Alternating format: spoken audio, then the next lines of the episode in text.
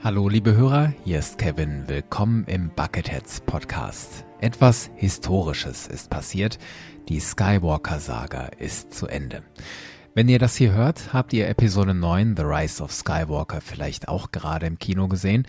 Vielleicht schaltet ihr auch Jahre später hier rein. Wenn ich das hier aufnehme, sind meine Eindrücke noch ganz frisch. Es ist tief in der Nacht, kein Scherz. Ich sitze hier buchstäblich noch in meiner Jedi-Robe, die Kinokarte noch in der Gürteltasche. Ich will euch in dieser kleinen Podcast-Folge meine ersten Gedanken erzählen. Wie hat mir der Film insgesamt gefallen? Was sind meine Highlights? Wo sehe ich auch Schwächen? Mein Gesamteindruck formuliere ich dabei noch spoilerfrei, aber wenn ich über Highlights und Schwächen rede, geht es natürlich um konkrete Inhalte des Films, die wichtigsten Wendungen, was passiert mit den einzelnen Charakteren und es geht natürlich auch um das Ende. Eine technische Anmerkung, das hier ist wie gesagt ein Podcast-Schnellschuss, keine aufwendige Produktion mit vielen Tönen und Musik. Ich habe zwar Töne aus dem Film mit rausgeschmuggelt, aber die Aufnahmequalität ist entsprechend mäh. Deswegen verschone ich euch damit lieber. Erst einmal mein Gesamteindruck. Ich finde den Film wirklich gelungen. Ich bin vielleicht gerade noch zu verkopft, um so richtig begeistert zu sein, aber ich bin zufrieden. Der Film schafft das, was er sich vorgenommen hat. Er schließt die Skywalker-Saga ab und er macht das für mich auch so, dass ich sagen kann, ich bin zufrieden. Der Film erzählt die Geschichte, die mit George Lucas Star Wars 1977 begann, zu Ende.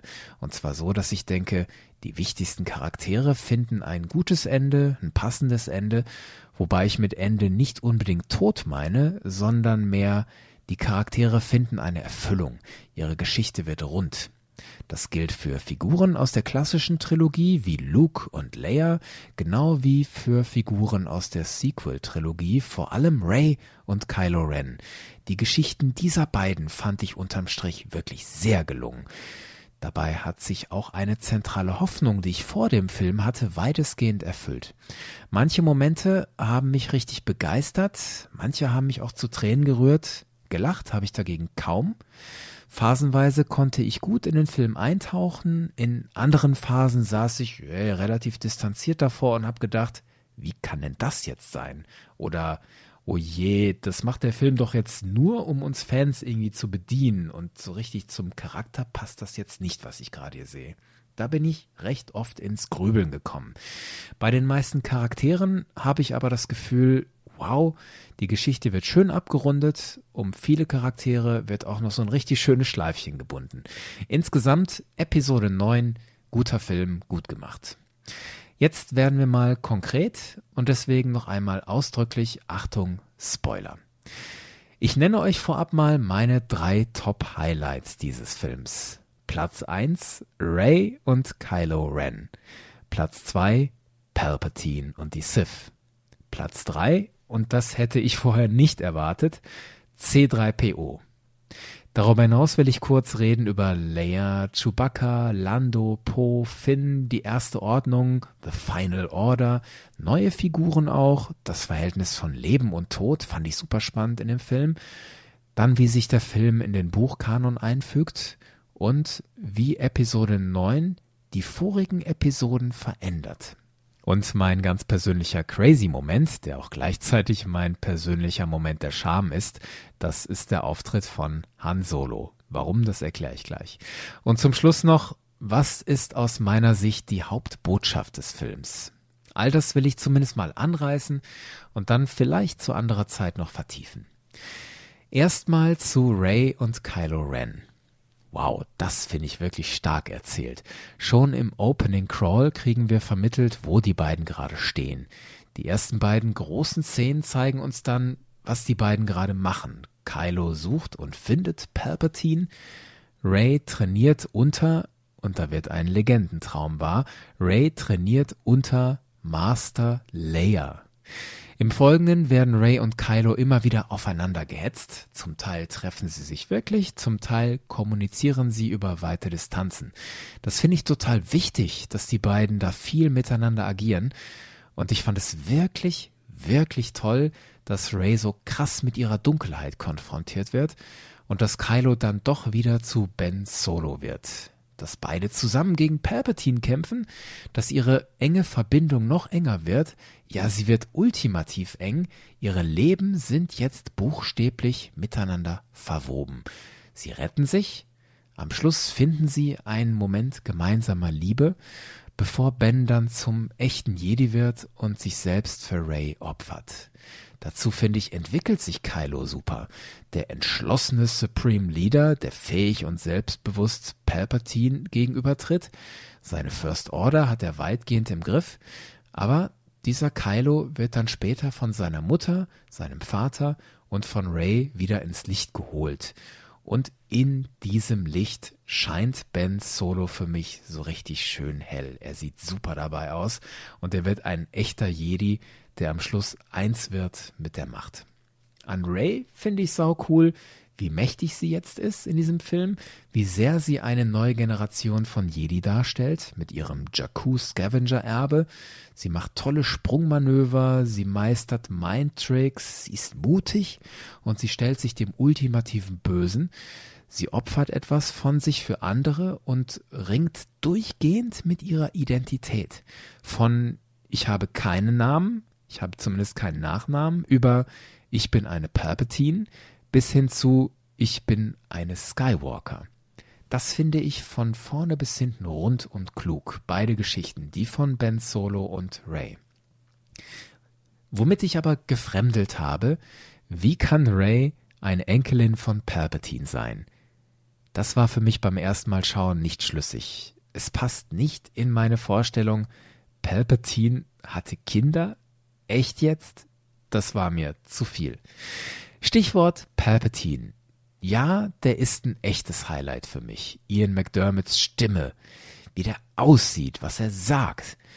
Von guten alten bekannten Sprüchen wie The dark side is a pathway to many abilities some consider to be unnatural, bis hin zu echt kanonbildenden neuen Sätzen wie All the Sith live in me.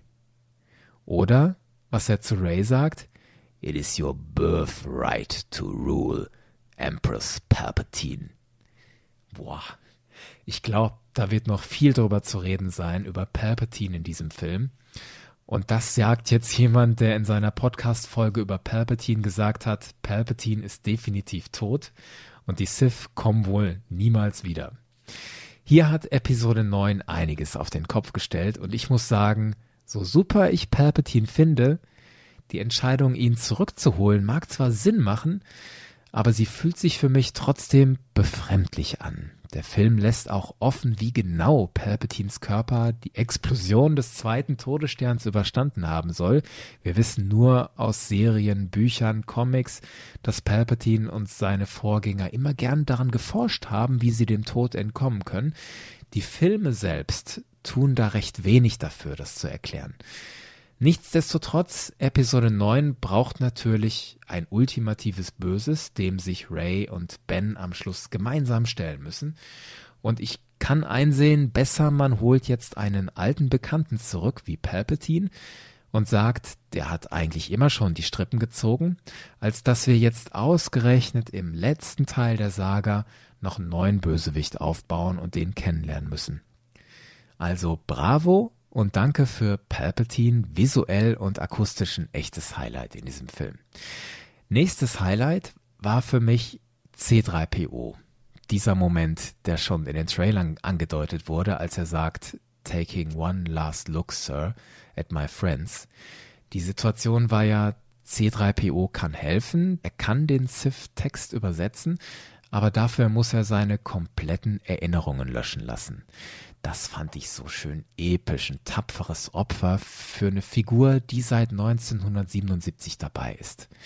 Episch, dann auch humorvoll, als er alles erlebt, als sei es das erste Mal, aber dann leider bleibt der Film da nicht konsequent. C3PO bekommt ja von R2 einen Großteil seiner Erinnerungen zurück. Dadurch wird sein Opfer für mich ziemlich abgeschwächt. Das fand ich schade. Ich hätte mir da mehr Mut zum Opfer gewünscht, bitte. Nächste super wichtige Figur war für mich natürlich Leia.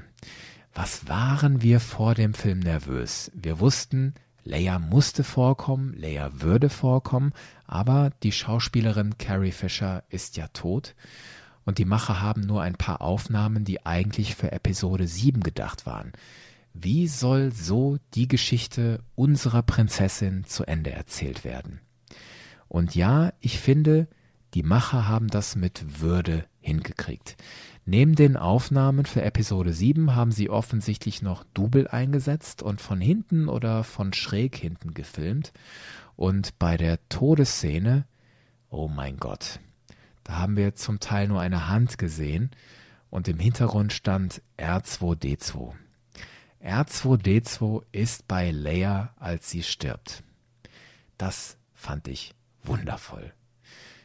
Zudem wird der Charakter Leia Organa für mich auf eine Weise gekrönt, die ich persönlich nicht für möglich gehalten hatte.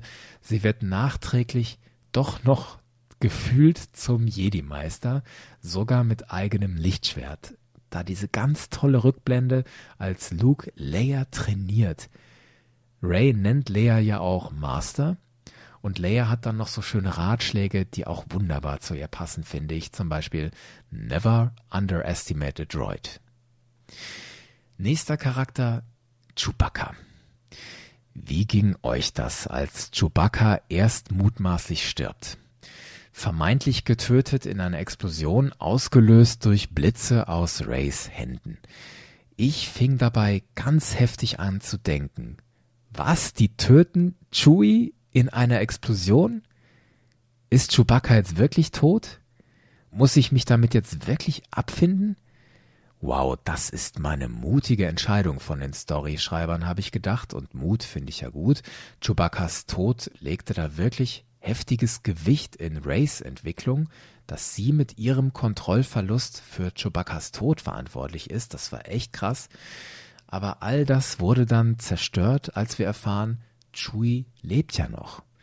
Da war ich tatsächlich erstmal enttäuscht, dass das Drehbuch doch nicht so mutig war, wie ich dachte. Auf der anderen Seite war ich super froh, dass mein geliebter Chewie doch weiterlebt. Aber jetzt mal Hallo, die Medaille.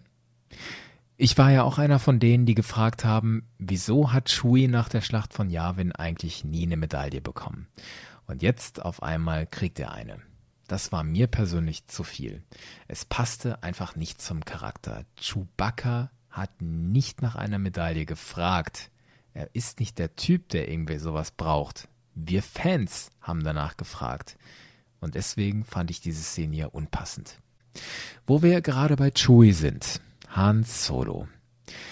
Wenige Stunden vor dem Film habe ich noch zu einem Arbeitskollegen gesagt, Han Solo kommt in diesem Film definitiv nicht vor.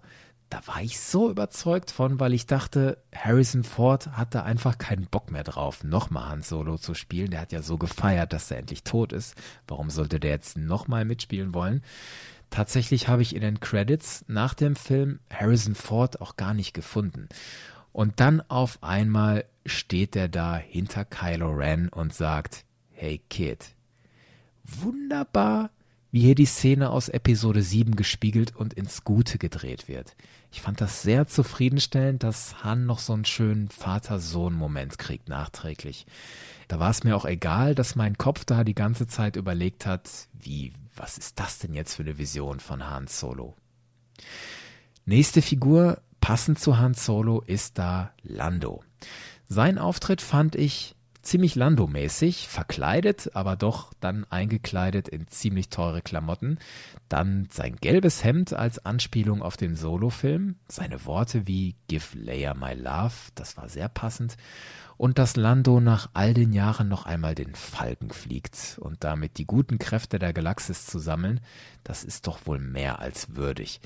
Wobei ich das einen der Momente fand, der mir zu vorhersehbar war. Natürlich droht der Kampf am Ende schief zu gehen und natürlich kommt dann die Kavallerie in Form einer großen Flotte. Das ging mir in dem Film öfter so. Ich ahne, gleich passiert das und das und dann passiert es wirklich. Trotzdem hier Lando insgesamt sehr passend. Nächste Figuren Poe und Finn. Ich muss eins vorwegschicken, das sind jetzt Charaktere, die mir nicht wirklich am Herzen liegen. Ich habe es versucht, Ich habe auch die Comics und Bücher gelesen, unter anderem Resistance Reborn, aber auch dort wurden Finn und Poe für mich nicht wirklich greifbarer. Wenn dann Poe, noch eher als Finn. In Episode 9 gewinnt Poe für mich auch etwas an Kontur. Er macht coole Manöver mit dem Falken. Ja, wir erfahren, dass er früher Drogendealer war. Ja, wir erfahren, dass er diese besondere Beziehung zu Zori Bliss hatte. Insofern wird Poe für mich etwas greifbarer. Aber Finn? Naja, reden wir lieber über The First Order, The Final Order und die Sith. Halleluja. Die erste Ordnung wirkt auf mich endlich nicht mehr so wie ein Karnevalsverein, nein, sie wird endlich als Bedrohung und militärische Organisation greifbar. Wir sehen mal den Befehlsstab da zusammensitzen, der Choleriker Hux kriegt eine interessante Wendung und wir haben mal einen wirklich kompetent wirkenden Kommandanten, der sich auch noch als Supporter von Palpatine entpuppt. Schön, dass die Erste Ordnung mal als Nachfolgeorganisation des Imperiums so richtig greifbar wird. Schön, dass ausdrücklich mal die Kindersoldaten erwähnt werden. Für all das braucht man bisher die Bücher, vor allem den dritten Band der Aftermath-Trilogie. Und schön, dass wir das mal in diesem Film sehen. Das Ganze verwoben mit Palpatines Konzept der Final Order. Und da bin ich mir nicht sicher passt das wirklich zu dem, wie Palpatines Rückkehrplan im Buchkanon dargestellt wurde.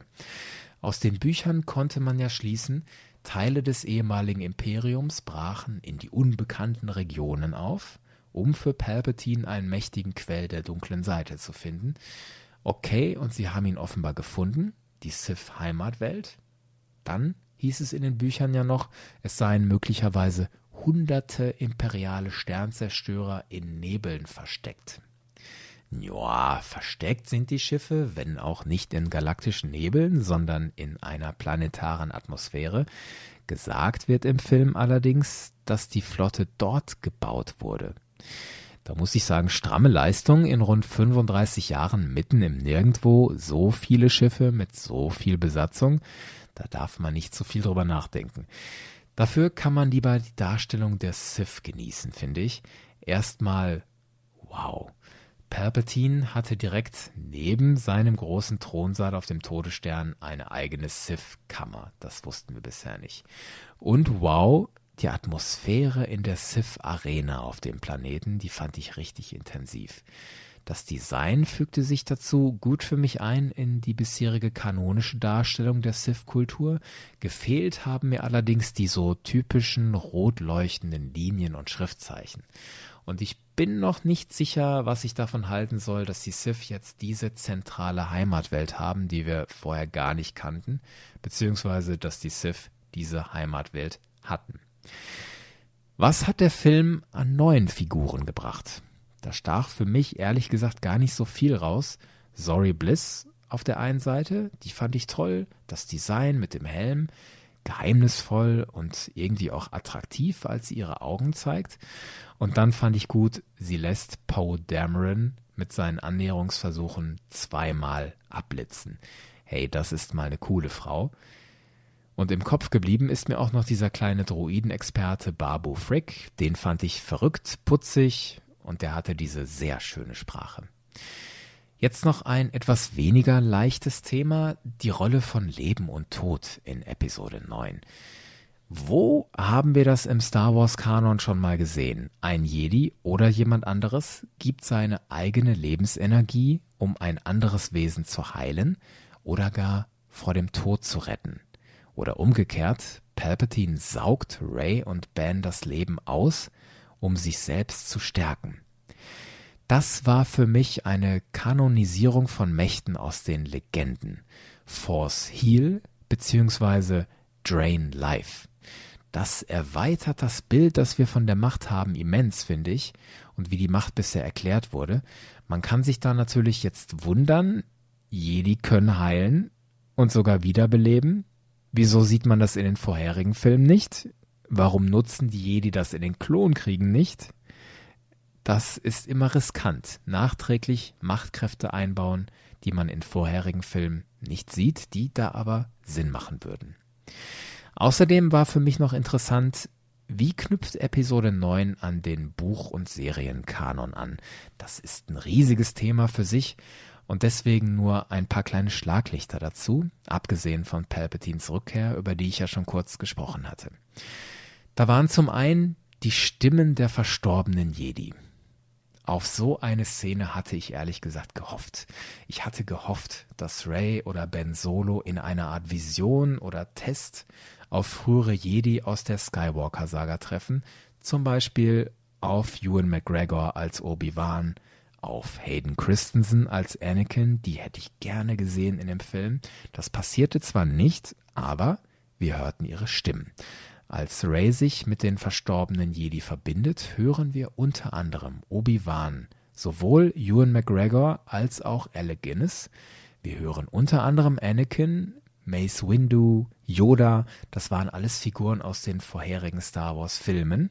Und wir hören sogar Ahsoka aus den Clone Wars und Kanan Jarrus aus Rebels. Ach, dann waren da noch Finn und Rose. Wer von euch hat sich noch gewundert? Am Ende von Episode 8 wirken Finn und Rose wie ein potenzielles Liebespaar in den Startlöchern. Und in Episode 9 gehen sie eher sachlich miteinander um. Was ist da passiert? Das wird im Film nicht erklärt, aber im Buch Resistance Reborn erklärt Finn an einer Stelle relativ kurz und lapidar, Rose und ich haben beschlossen, dass das mit uns nichts wird. Das passiert zwischen Episode 8 und 9 im Buch Resistance Reborn. Ganz kurz. Dann stach für mich noch heraus Vaders Maske. Wir sehen im Film, wie diese Maske ein Machtecho wirft, wie Kylo Ren damit in die Vergangenheit schauen kann. Das passt irgendwie zum Buchkanon. Ich persönlich hatte aber mit mehr gerechnet. Gerade die Vader-Comics von Charles Soule hatten uns gezeigt, wie mächtig Sith-Masken sein können, und dieses Potenzial wurde im Film bestenfalls angedeutet. Dann war da noch Snap Wexley. Das ist der bärtige Resistance-Pilot. In den Filmen kaum zu sehen, dafür umso präsenter in den Aftermath-Büchern. Dort spielte er eine Hauptrolle. In Episode 9 stirbt Snap Wexley und wir sehen, wie Poe darüber entsetzt ist. Das war für Leser der Bücher bestimmt intensiver, der Tod war bestimmt gravierender als für Nichtleser. Dann sehen wir Wedge Antilles, der sitzt in Episode 9 wieder im Cockpit eines Raumjägers. Wer nur die Filme gesehen hat, für den mag das jetzt überraschend kommen, aber im Buchkanon war Wedge Antilles nie weg. Als Spion und als Pilotentrainer ist er die ganze Zeit für den Widerstand aktiv, mehr oder weniger die ganze Zeit. Dann war da noch dieser prominente Mon Calamari. Das ist, wie viele von euch wissen, Admiral Akbars Sohn Aftab Akbar. Den lernten wir in der Comicreihe Allegiance kennen. Dann die Größe des Widerstandes. Am Ende von Episode 8 besteht der Widerstand ja nur aus einer Handvoll Leuten, die alle in den Millennium Falcon passen. In Episode 9 ist die Truppe schon deutlich größer und sie hat auch mehr Schiffe, unter anderem eine korellianische Korvette. Wie der Widerstand an dieses und andere Schiffe gekommen ist, wird erzählt in Resistance Reborn und auch in den Allegiance Comics. Das sind keine glorreichen Geschichten, aber ich weise darauf hin, das wurde da erzählt. Das klingt jetzt nach gar nicht so wenig Verbindungen des Films zu den kanonischen Büchern und Comics. Aber tatsächlich saß ich da im Kino und habe an einer Stelle wirklich in mich reingedacht, wozu habe ich eigentlich die ganzen Bücher und Comics gelesen? Wurde das Filmegucken dadurch für mich besser? Da will ich an dieser Stelle noch nicht abschließend urteilen, da überlege ich noch. Nächste Frage, wie verändert Episode 9 die vorherigen Filme? Ich persönlich weiß nicht, wie das damals war, 1983, Return of the Jedi erscheint, und danach sind die beiden vorherigen Star Wars Filme nicht mehr die alten. Die Erkenntnis in Return of the Jedi war ja, Luke und Leia sind Geschwister. Das änderte so viel, wenn man danach Episode 4 und Episode 5 geschaut hat, waren das andere Filme. Genau wie Episode 1 bis 3 die Aussagen von Obi-Wan Kenobi in der klassischen Trilogie verändert haben. Und die Frage ist, hat Episode 9 eine ähnliche Wirkung? Ich meine zum Teil. Palpatine, der stürzt ja in Episode 6 den Schacht hinunter. Der Todesstern explodiert, die Galaxis feiert. Ist das durch Palpatines Rückkehr in Episode 9 wertloser geworden? Und wir wissen jetzt, Rey ist Palpatines Enkelin. Schaut euch mit diesem Wissen nochmal Episode 7 und 8 an und erinnert euch, wie das vorher war, bevor ihr dieses Wissen hattet. Und zum Schluss noch ein Gedanke, was will uns Episode 9 eigentlich sagen? Am Ende kehrt der Film zu den Anfängen der Saga zurück. Ray besucht die Farm der Familie Lars auf Tatooine. Das ist die Farm, auf der Luke Skywalker groß geworden ist. Wir sehen, wie die Wüste sich diesen Ort richtig zurückerobert hat. Überall ist Sand. Dort, wo die Skywalker-Saga begann, wo wir Luke Skywalker zum ersten Mal gesehen haben, dort krönt Ray ihre eigene Geschichte aus dem vermeintlichen Niemand vom Planeten Nirgendwo ist eine Skywalker geworden. Und die großen Vertreter dieser Familie, Luke und Leia, geben ihr dafür ihren Segen. Die Skywalker-Saga ist damit zu Ende, aber mit Rey geht sie doch weiter. Sie beerdigt die Lichtschwerter von Luke und Leia, hat aber schon ihr eigenes konstruiert. Das sehen wir da sehr ausdrücklich. Die Geschichte von Rey geht weiter und mit ihr auch die Geschichte der Jedi. Wir erlebten in Episode 9 also einen mehrfachen Aufstieg Skywalkers. Rey schüttelt ihr Erbe als vermeintlicher Niemand ab, der in Wahrheit ein Palpatine ist, und steigt zum Skywalker auf. Das ist der eine Aufstieg Skywalkers. Der zweite Aufstieg Skywalkers ist Ben Solo. Der klettert aus der Dunkelheit seines Daseins als Kylo Ren und steigt wieder zu seinem wahren Ich auf. Er wird wieder ein Skywalker. In beiden Geschichten steckt diese Botschaft. Die Herkunft eines Menschen ist zwar wichtig und sie prägt ihn maßgeblich, die Geschichte eines Menschen endet hier aber nicht. Sie endet nicht in seiner Herkunft. Er hat das Potenzial, darüber hinaus zu wachsen.